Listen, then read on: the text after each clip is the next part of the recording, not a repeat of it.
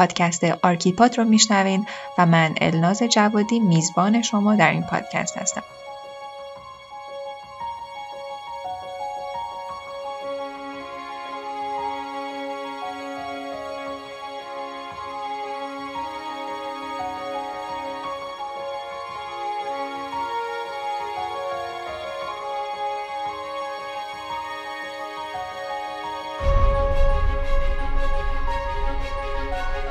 در هر اپیزود آرکیپاد سراغ یکی یا چند معمار میرم تا با شما تجربه های کارشون رو به اشتراک بذارم. اگر دنبال پیدا کردن راهتون تو مسیر معمار شدن هستین، امیدوارم که این پادکست بتونه بهتون کمک کنه.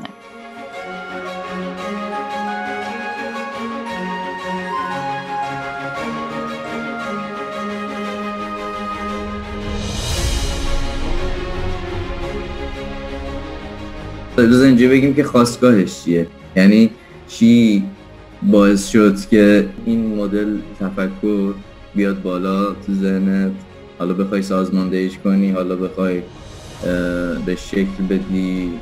میدونم که اصلا خروجی که حالا قطعاً یه خروجی داره، ولی خروجی که الان تو ذهنته و خروجی که بعداً میتونه حالا از اینا به وجود بیاد، دقیقاً شاید اصلا هدفش همین باشه که تو میخوای ببینی چه خروجی هست. ولی الان بحثی که هست اینه که الان توی نقطه چی شده که اینجایی، چی شده که اینجاییم، چی شده که کسایی دیگه قرارن بیان صحبت کنن.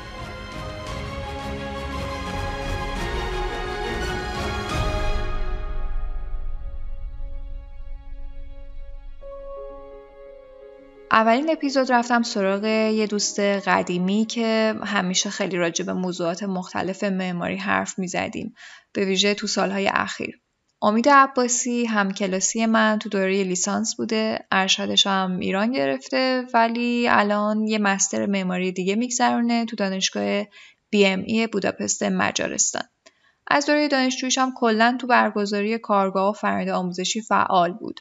چندین سال هم تو تهران و گیلان و مازندران تو دفاتر و شرکت‌هایی که کار می‌کرد، طراح و ناظر چندین پروژه بوده.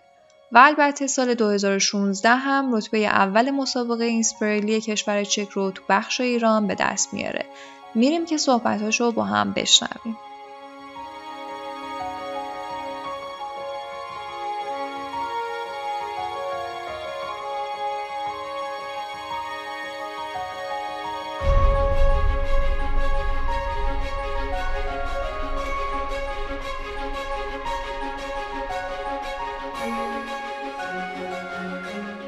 وقتی که بعد بعد فوق تحصیلی میری سمت کار کردن، میری سمت تجربه، حالا من اسمشو میذاریم کار کردن، وقتی این دید وجود داره که الان من معمارم، ضربه از همینجا شروع میشه. چرا؟ چون چون چون معمار نیستی، چون فقط معماری خوندی. آها. یعنی ماها ماها حالا این تو همه جای دنیا که من نبودم، همه جای دنیا نمیدونم چجوریه، ولی تو مثلا چند با چند تا دوستام حالا دارم صحبت میکنم، اینا مثلا بچه آره اینا مثلا کشور عربی یا مثلا هم کشوری دوربر خودمون، ترکیه، آذربایجان، گرجستان، و حالا من راجع به آمریکا، کانادا زیاد اطلاعات قوی ندارم که چجوریه و جسته گریخته، ولی خب تو همین کشوری که مثلا حالا ما فکر میکنیم که هم لول ما هم، ولی به نظر من اصلا هم لول ما نیستن و این خیلی جدی تر گرفتن. آره خیلی جدی تر گرفتن از یه سالایی خیلی چیزا رو.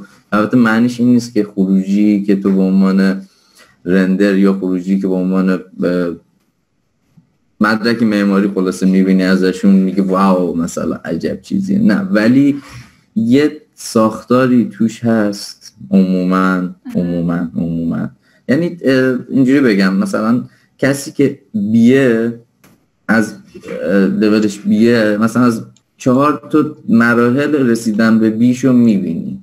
اینکه ما مثلا تو ایران حالا به طور مثال با, با این با این مسئله مواجهیم که خب الان دانشگاه تموم شد به عنوان دانشجوی لیسانس، خب ارشد بخونم خوبه، کمک میکنه، ولی چه کمکی هیچکی نمیدونه. پی اچ دی بخونم کمک میکنه. اینجا اینجا کمکی که میکنه تو مثلا به نظر من، حالا فارغ از اسم و اینجور چیزا، میبینی که مثلا میری بیست سو این مسیرت بیشتر جهتگیری پیدا میکنه به سمت آکادمیک. یعنی یکم مشخص تره یکم مشخص تره ولی در عین حال همون قدم باز گیج‌تره، چون چون تو چون تو نمیکنی از مسیر خارج از آکادمیکت. من یکم زود رفتم توی مقایسه. من داشتم میگفتم ما میایم وارد کار میشیم، ما میایم وارد فضای کار میشیم، بعد میریم مثلا توی یه دفتری. همین قسمتش خودش خیلی بحرانیه. یعنی فرض رو بر این میذاریم که طرف دانشجوی معماری اپراتور نرم افزار خوبیه، با فرم بازی هم آشناست، یعنی هندسه حالیشه یه حدی.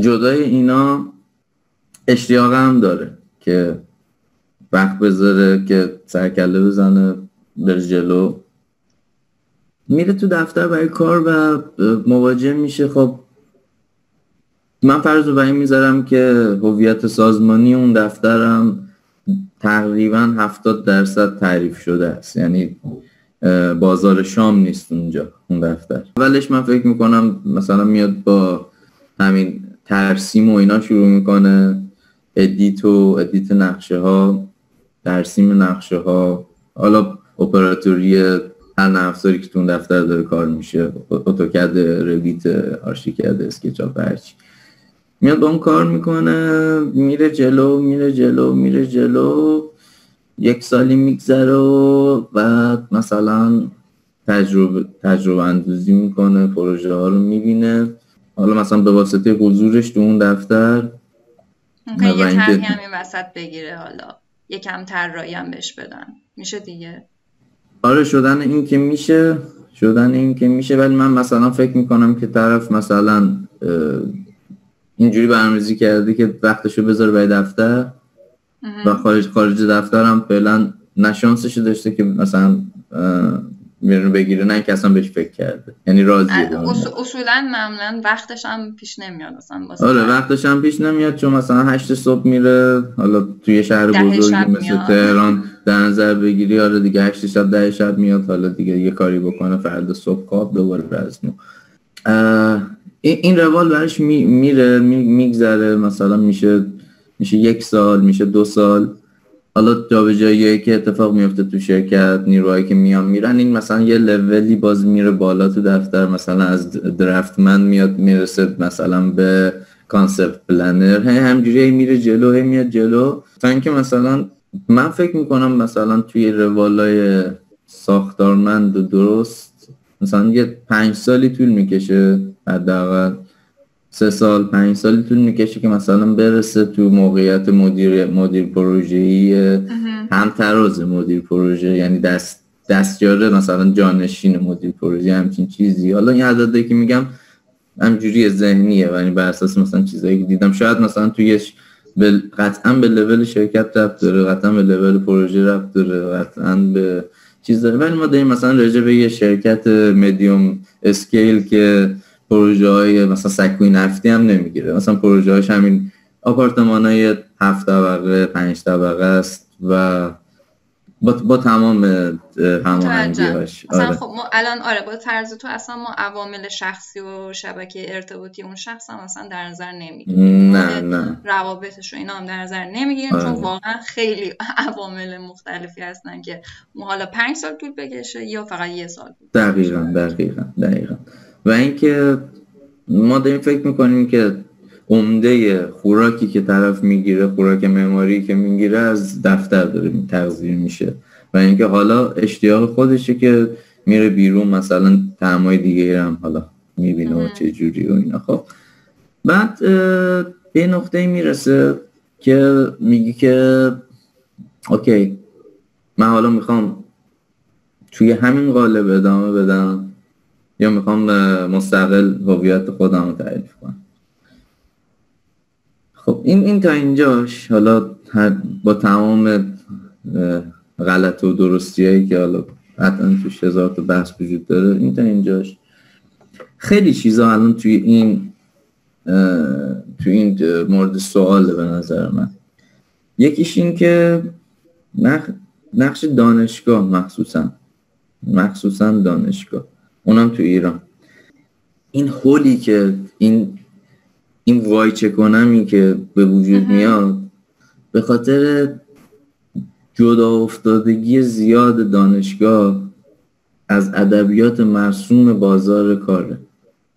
وقتی که میگیم بازار کار، بازار کار یک چیز دیگه ای نیست که مثلا معماری یک چیز دیگه است.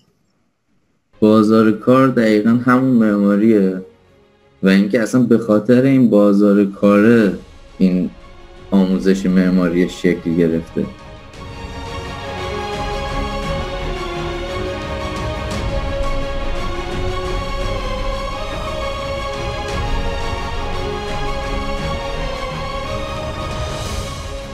معماری خوندن، معماری کردن، نهایتاً معمار شدن.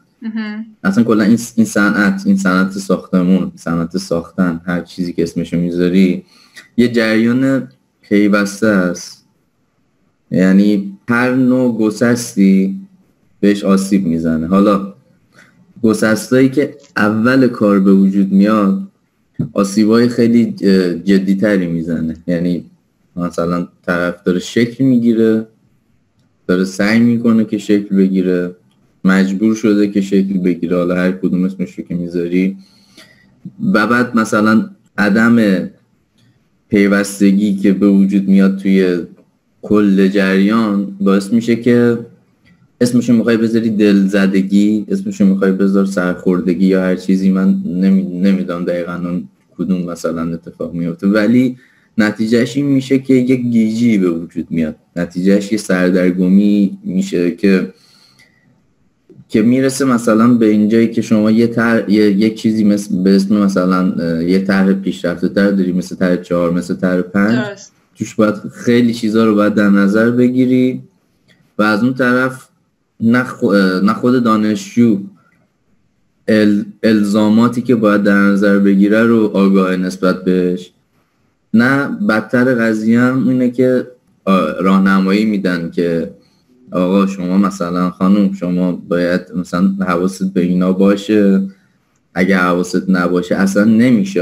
یعنی اینو این میدونی مثلا توی سیستم دانشگاهی ما متاسفانه وقتی که میری واردش میشی دیگه اون دیسیپلینه وجود نداره توی تو ادامه ماجرا. یعنی حتی تو خوشبینانه ترین حالتش، حتی توی مثلا قسمت‌های قشنگش، مثلا توی توی کلاس می‌بینی مثلا سی تا دانشجو هستن، اما مثلا پنج تاشون، دو تاشون، سه تاشون دلشون میخواد کار کنن، دلشون میخواد یاد بگیرن، دلشون میخواد برن جلو، ولی وقتی که مثلا یه ترم میگذره، دو ترم میگذره، میبینن که چه مثلا آشفته بازاریه، اونا هم به واسطه هزار تا آیتم دیگه هی فاصله میگیرن، هی فاصله میگیرن، هی فاصله میگیرن. ولی خب نهایت امر چیه؟ نهایت هدف چیه؟ نهایت هدف اینه که این تحصیلات به یک نقطه ختم بشه. اصلا اسمشو مدرک نمیذارم، اسمشو میذارم تخصص، حالا هر چیزی. ولی چه اتفاقی افتاده توی اون توی اون مسیره؟ دانشجو معماریه از روز اولی که میره، حالا از روز اول که نه، ولی حالا ترم بعد میره متوجه آره ترم بعد متوجه میشه که دیگه توی این وادیه باید خودش رو ملزم به این بکنه که توی یک بعد علاوه ذهنی خودش آماده کنه که این شوخی نداره. این اینجوری نیست که حالا من این تیکا رو بزنم، این اینا رو پاس کنم، نمیدونم بعد برم جلو، بعد مثلا اوکی آخرشم مثلا یه نرم افزاری یاد بگیرم. این میشه تهش این میشه تهش یه اپراتور. درسته، اپراتور چیز بدی نیست خب، ولی معمار نیست. آره ببین دقیقاً ما نمیخوایم اینو بگیم که مثلا برفرض از کسی که داره اپراتوری الان کار میکنه مثلا بگیم که کار بدی داره میکنه. یه چیزی که آه. یه وقتایی خیلی کسا در واقع اشتباه میگیرن، میگن که اوکی ما تازه کارمون رو شروع کردیم، اپراتور هستیم، وای نمیدونم این چه وضعشه مموری، پس من کی قرار هستش که مثلا به اون نقطه‌ای که میخوام برسم. ولی مسئله اینجاست که من حالا میخواستم بعدش راجع به این صحبت کنم، الان که حالا وقتش شد بگم زمان میبره و خیلی ها واقعا نمیدونن که چقدر زمان میبره. خب بله این که چقدر زمان میبره، تو یه جا گفتی مثلا یه مراحلی رو مثال زدی، بعد گفتی پنج سال طول میکشه. خب من میخوام بگم آره. خب تو اینو مثلا برفرض ممکن خودت تجربه کردی، یه نفر دیگه یه جور دیگه تجربه میکنه، طرف به نظر نبود یه منتوری داشته باشه، یه الگویی داشته باشه، یه قالبی داشته باشه که حداقل بهش بگه که اوکی فلانی مثلا الناز تو که الان رفتی نمیدونم اپراتور شدی، تازه فارغ التحصیل شدی، هنوزم هیچ تجربه‌ای نداری، این یه سال تو اینجا اپراتوری کار بکن، بعد نمیدونم اگر فلان قدم رو برداری میرسی به این نقطه، بعد میرسی به این نقطه، بعد اون نقطه. خب درسته که مثلا خب قانون احتمالات هم با در نظر بگیریم، اون وسط رو ممکنه گیج بشیم، اون وسط رو ممکنه چهار تا عامل دیگه هم بیادیم وسط، مشکل نمیدونم شخصی پیدا کنی، ولی اون قدمه هست. خب میخوام بگم که الان اگر داریم از اپراتور حرف میزنیم یه مرحله است، ولی یک غایت هم میتونه باشه، جدای از این که یک مرحله است خودش یک فرمت کلی هم میتونه باشه. و اینکه هیچ تاس به نظر من باز هم هیچ، ببین زندگی هیچ تاسفی اینجوری بهش صحبت کنیم، زندگی هیچ تاسفی برای هیچ قسمتیش نداره، مگه اینکه خودت برای اون لحظت بخوای تاسف، یعنی احساس کنی که متاسفی.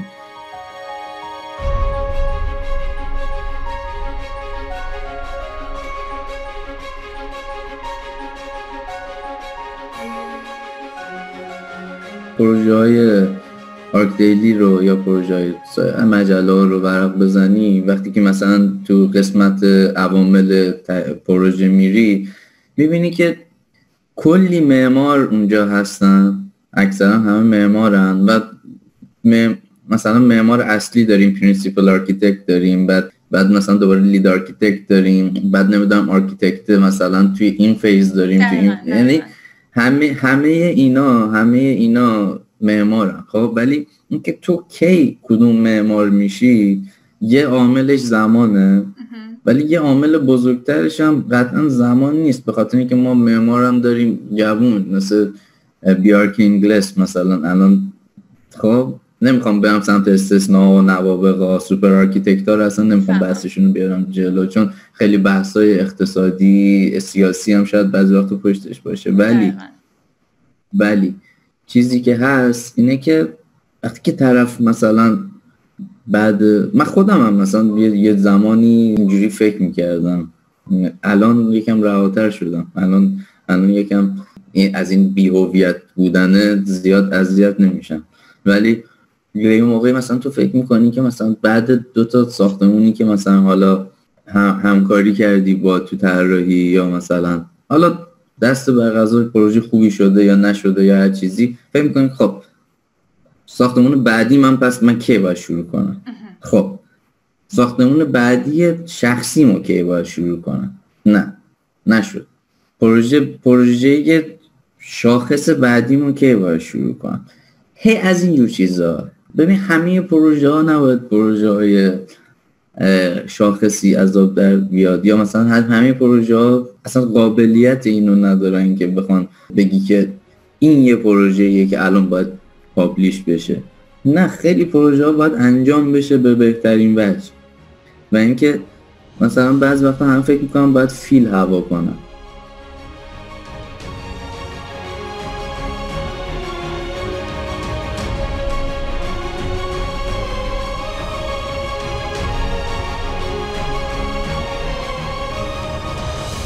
در ادامه من از امید خواستم که در مورد راه حل برخورد با این چالش و نظرش رو بهم بگه و همینطور سیستم دانشگاهی که الان داره توش درس میخونه. بعد هم در مورد استخدام شدن و پورتفولیو درست کردن یکم صحبت کردیم و چند تا نکته دیگه که امیدوارم همراهمون باشید. نیازه که مثلا من معمار همه چی بدونم؟ من فکر میکنم که نیاز همه چی بدونیم همه چیزی که براش دلهره ایجاد میکنه، هر چیزی که براش احساس ضعف ایجاد میکنه، هر چیزی که براش ببین یه وقتی که چیزای توهم برات احساس ضعف ایجاد میکنه، یه وقتی چی میگم فکر کردن اوورتینکینگ به اصطلاح چیز میکنه برات، دغدغه است. نه یه وقتی مثلا تو فکر میکنی که الان من حالا باید خیلی مثلا توی ب... توی توی زیبایی شناسی، تو آنالیزهای زیبایی شناسی، تو بحث‌های تاریخی برم جلو برم جلو این این یه چیزه، یعنی نمیگم اسمش بسواسا ولی اسمش مثلا میشه پر کردن، کار نیکو کردن از پر کردن. مثلا یه وقتی تو دنبال کامل کردنی، هی مثلا هی میخوای پرفکشن بدی، هی میخوای بجا، ولی یه وقتی هست تو مثلا نگرانی داری که من این دیتیل رو نمیدونم، من این دیتیل سازه‌ای رو نمیدونم. و اینکه وقتی که دارم راجع به این پروژه حرف میزنم، وقتی که این دیتیل سازه‌ای رو نمیدونم، پس حالا اصلا راجع بهش حرف بزنم؟ پس اگه یکی حرف زد من اونجا چی میکنم؟ پس اگه یه وقتی مثلا من نشستم مهندس سازه نشست، معمار اصلی هم نشست، تازه دارم میگم تو معمار اصلی نیستی هنوز، یعنی توی موقعیت عقب تریم هنوز همون. بعد اونجا من اگه یه حرفی بخوام بزنم مثلا عجیب غریب نباشه، یا با مثلا میدونی این این مدل حرفا، این مدل نگرانی‌ها، اسمشو میذارم اون چیزایی که همه چیزو باید بدونی، چون خیلی زیادن واقعا.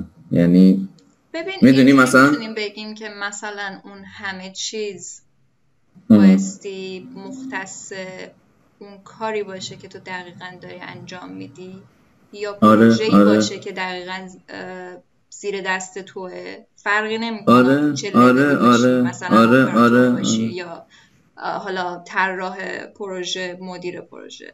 خب دقیقاً من چون دارم از اولم بهت گفتم این یه جریان پیوسته است، یعنی وقتی تو از اپراتوریت این ذهنیت رو داری که من باید بدونم، بعد مثلا این باهات میمونه، یعنی تو مثلا از اپراتور معمولی به یه اپراتور بهتر که میری باز هم هی میخوای بدونی، بعد وقتی که مدیر پروژه میشی باز میخوای بدونی، بعد وقتی معمار مسئول میشی باز میخوای بدونی.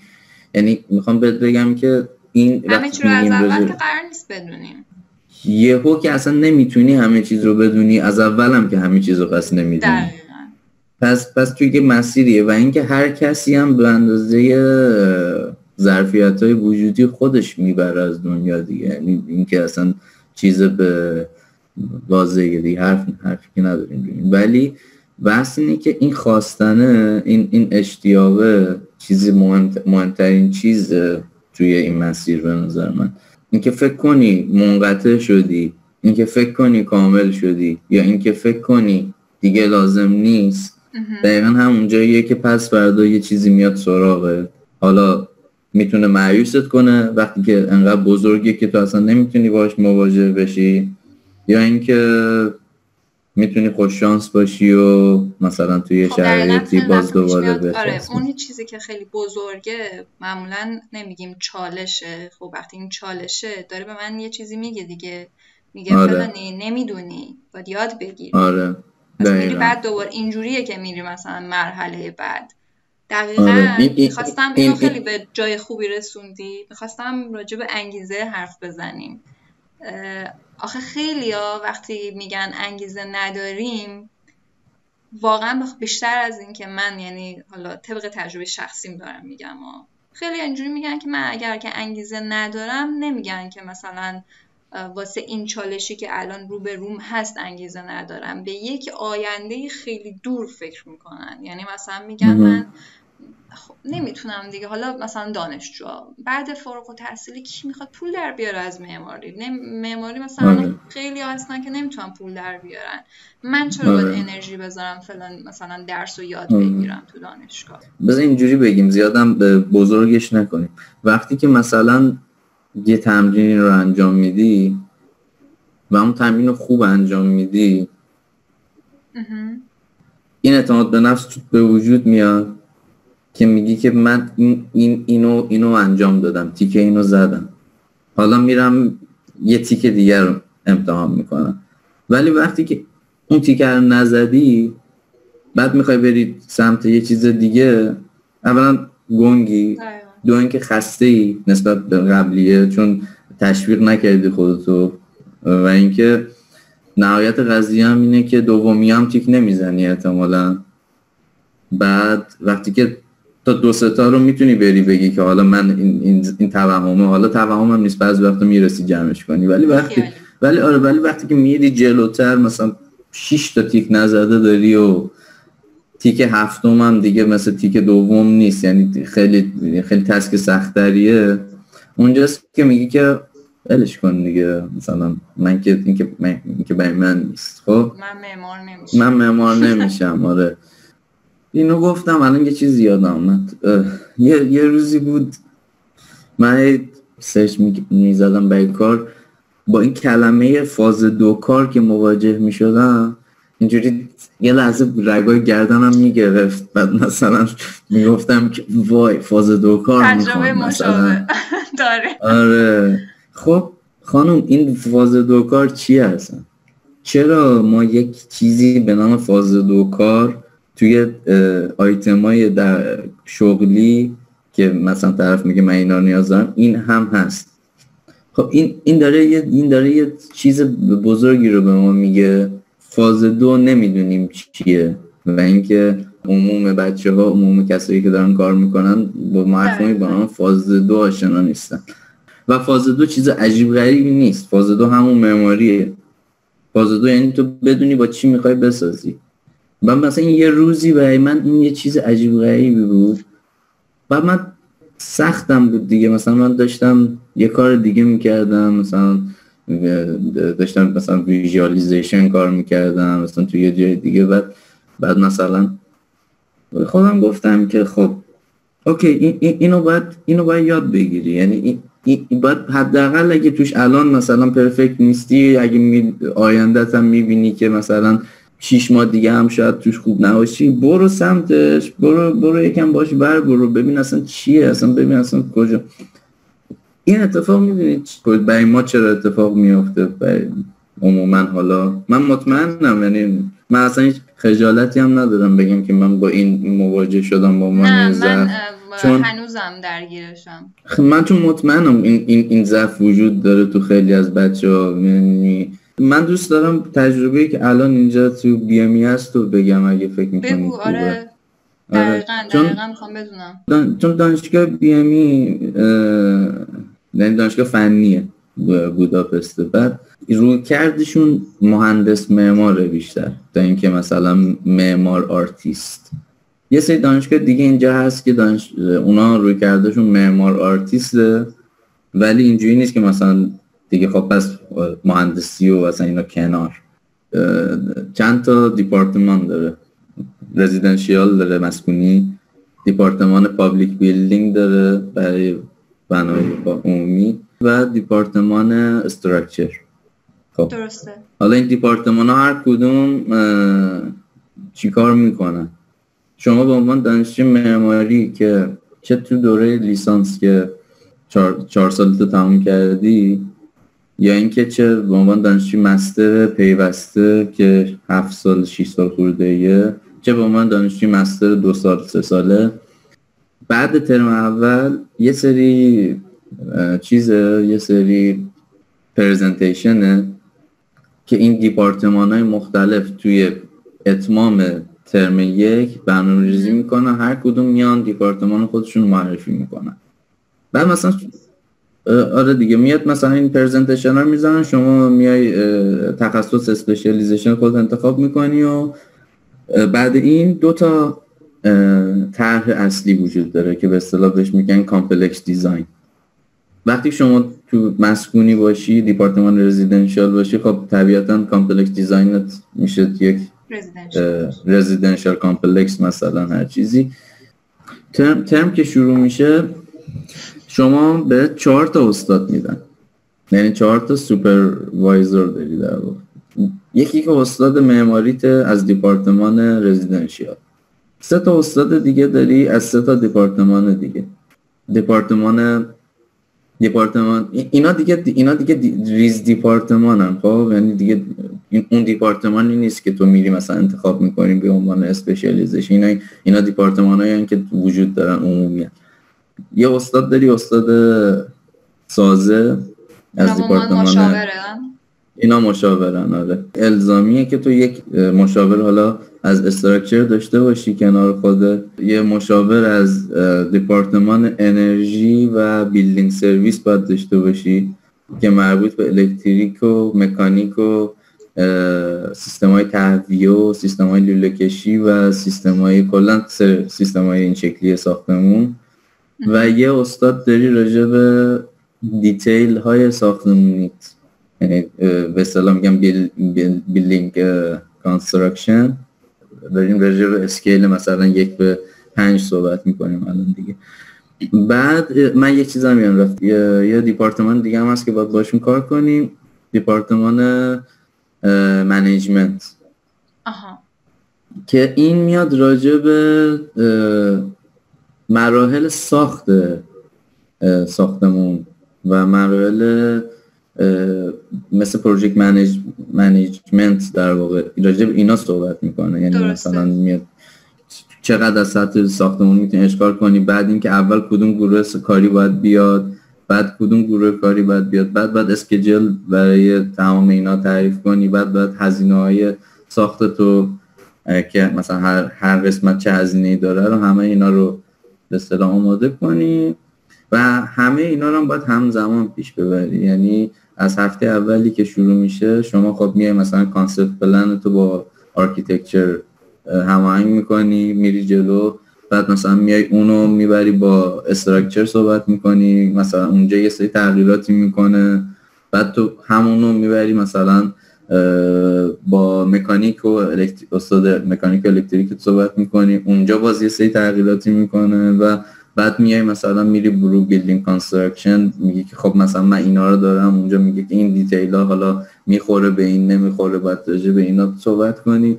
بعد میگی داره همون اتفاقی نمیافته که توی یک پروژه واقعی دقیقاً داره همون اتفاقی میافته که شما با عنوان یک معمار توی یک دفتر داری کار میکنی، حالا با حساسیت‌های کمتر.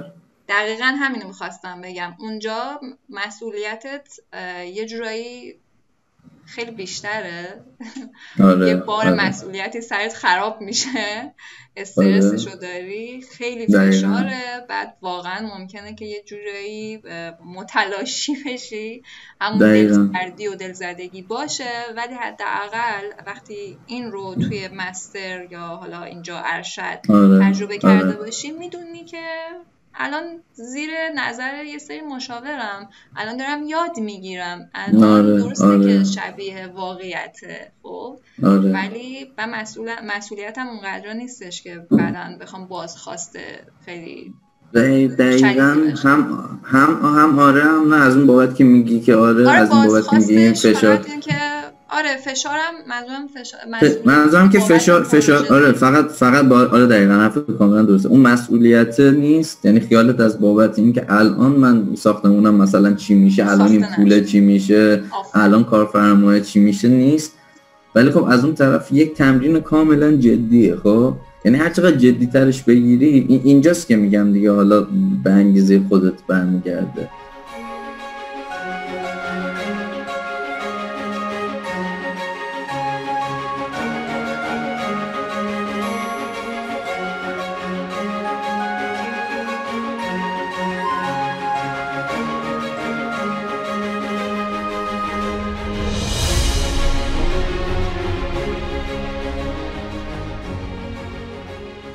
قبل از اینکه خب از حالا ایران بری به هر حال اینجا کار کردی دیگه، توی این مدتی که کار کردی این همه ساختارهای بد و نمیدونم آموزش بد و این حرفا هم بوده خب به هر حال. حالا یه پلنت این بوده که میریم اونور یه چیزی یاد میگیری و کلا خب یه تجربه پیدا میکنی.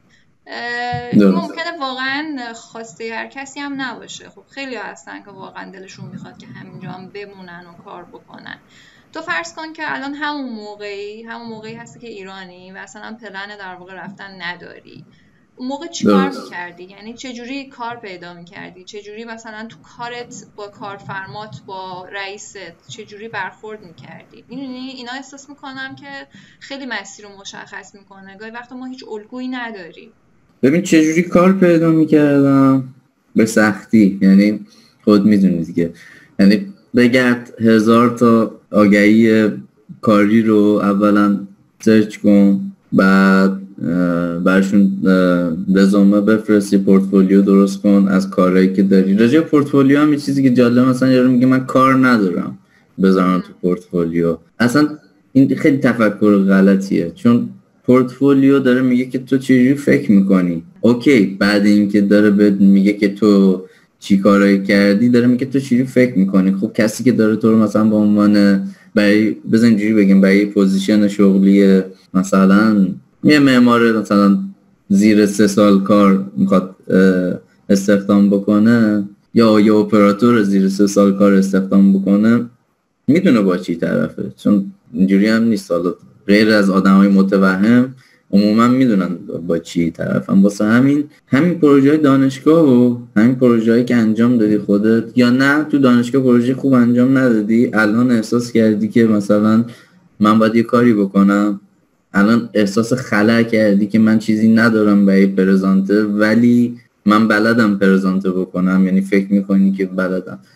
یا میتونی خودت برای خود پروژه تعریف بکنی و بشینی مثلا زمان بذاری و اون کاری که تو دانشگاه نکردی در حد عالی رو اینجا با اون چیزی که میخوای انجام بدی. یا اگه نمیتونی سلف موتیویت کنی خودتو بری این کار رو انجام بدی، برای خود انگیزش ایجاد کنی، یه مسابقه پیدا کنی توی اون قالب بری جلو و یه سری مدارک برای خود درست کنی. اوکی، بعد میشه یه پورتفولیو برات و رزومه، بعد میفرستی برای این شرکت ها، برای درخواست ها، یه تایمایی از برنده بشی.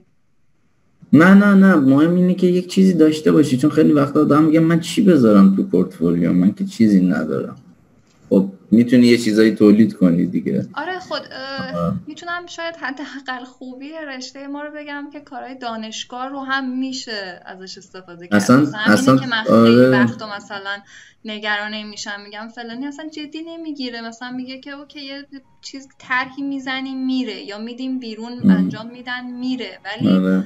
آره. بابا این دقیقاً اون چیزیه که به قول تو میره تو پورتفولیو، ازش میتونی استفاده کنی.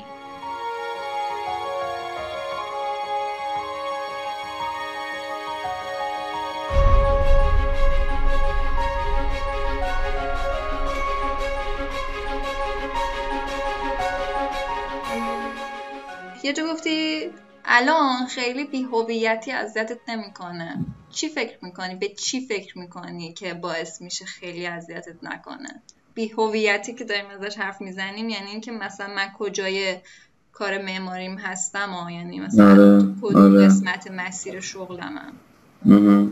خب ببین چیزی که هست اینه که من هنوز اینجا نتونستم، یعنی چیزی که من ب... من به خاطرش اومدم از ایران اینجا، این نبود که میخوام بیام خارج، واقعا این نبود. بس این بود که من دوستشم دیسیپلین ببینم، این دیسیپلین کار معماری چجوریه. یعنی اوکی ایران شانس اینو نداشتم که برم تو مشاوره خیلی بزرگ، بنا به دل... دلایل خب خیلی خیلی خیلی دلایلش مختلفه.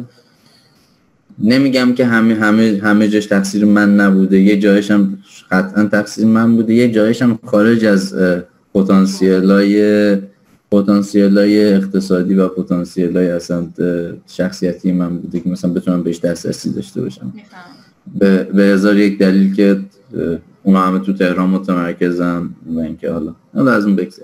حالا محمد هم اینجا که مثلا یه, یه فرصتی باشه که هم حالا یکم یه چیزای جدید یاد بگیرم، همین که برم ساز سازوکار دیسپلین کار توی دفتر معماری اینجا رو ببینم. اینکه اینکه میگم نظم بدی دیگه، احساس می‌کنم اینو می‌خوام. من می‌خواستم ببینم چیه این پروژه‌ای که الان توی اتریش داره میره بالا، روزاش چجوری میگذره، روزا روز مثلا صفر تا روز مثلا دویست و پنجاه این پروژه چجوری گذشته. چون من روز صفر تا روز مثلا دویست و پنجاه یه پروژه دیگر رو تو ایران بودم، حالا کاری ندارم کیفیت پروژه چی بوده، دلم میخواست که یکم به نظر من یه چیزی لنگ میزد، یعنی به نظر من یا حداقل من من اونجوری کار کردم به نظرم هیچ هیچ هیچ ساختار درستی نداشت. میگم نمیدونم من اینطوری بود دیگه، یعنی یه آره. تجربه شخصیه که هزار تا عامل آره. دیگه یهویی تو رو به یه نقطه میرسونه، تصمیم میگیری مسیر تو مثلا تغییر بدی. الان تا یه حدودی خیلی کم میدونم چجوری دارم کار میکنم، ولی خودم عضوی ازش نبودم. خب پس یکم باز... آروم گرفته اون ذهنه، نه؟ آره یک یک یکم آروم نگرفته. تو که البته ذهن کلا آروم نمیگیره. از از داخل داره چیز میکنه، میدونی، از داخل داره میگه که ب... خب خب خب خب خب باشه باشه خب، ولی از ولی از اون بابت که اون حجمه بی سر و سامانی که هی باش درگیر بودم الان یکم چیزه. حالا که متاسفانه به خاطر این کرونا لعنتی آره. نسبت تابرکره اینا من میبینم رو هوا کلاغا روش نشستن.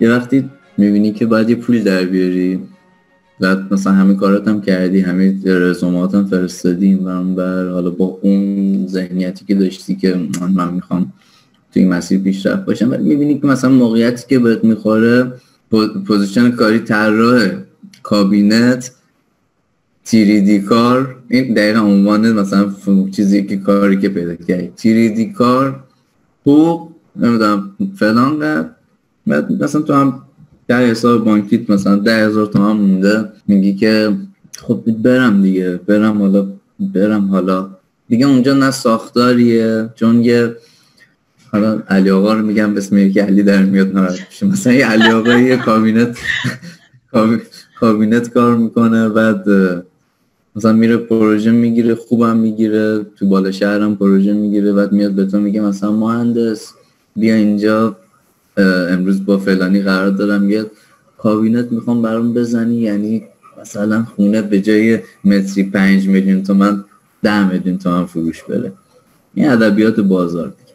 بعد تو میری مثلا کابینت رو میزنی، یا مثلا یه تقریب توقی میخوره، یارو میگه مهندس ما معمارو، بعد یارو میگه اه خب بیا یه طراحی داخلی هم برام بزن، مثلا تو دست تو رو میگیره میری خوبه دیگه نتورکینگ دیگه. آره نه میخوام اینو بگم، بعد تو میشی میری مثلا توی میری توی از این فروشگاه تزیینات و اینا چیز کاغذ دیواری میخری، بعد میاری میفروشی، و بعد این میشه مثلا این قسمت این تازه خوشبینانشی که تو یک شغلی پیدا کردی درست. ولی بعد شب که بعد شب که میشه تو تصویر کارفرمای عزیز یادت میاد که میگه که یه چیزی میخوام که مثلا چشمگیر باشه، بعد یه جایی مثلا مجبوری اینا دیگه، میدونی اینا اینا قسمتاییه که بعد روزگاره، یعنی من حرفی براش ندارم، یعنی دمتون گرم. من خودم این کارا رو کردم، نمیدونم دوباره پاش بیفته میکنم یا نه، ولی ستون رومی رو رومی رو میذاری رو نما، بعد پولش هم میگیری و زندگیت هم میگذره.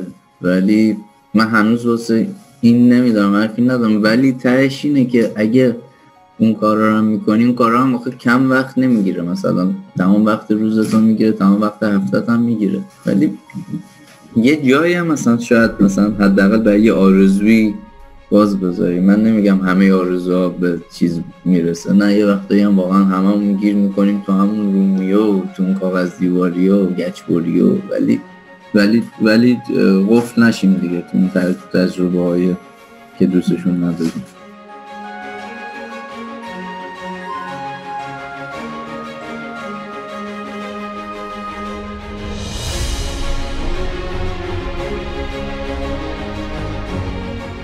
صحبت‌های امید عباسی رو شنیدید، معمار و دوست خوب من که برای اپیزود اول بهم افتخار داد. امید از مراحلی حرف زد که به طور معمول ما در سالهای اول کاری تجربهش می‌کنیم. از دانشگاهش در کشور مجارستان گفت و همینطور دغدغه‌های مالی و انتخاب‌هامون و اینکه به قول خودش یه جایی هم برای آرزوهامون بذاریم. میدونم سخته ولی خب شدنیه. شما هم تو این مسیر تنها نیستین. برای اطلاع از اپیزودهای بعدی میتونید صفحه آرکیپاد رو در اینستاگرام دنبال کنید. آرکیپاد در توییتر هم فعاله و البته برای شنیدن پادکست آرکیپاد رو به انگلیسی در اپلیکیشن های پادبین، گوگل پادکست و اپل پادکست سرچ کنید، حتما پیدا میکنید.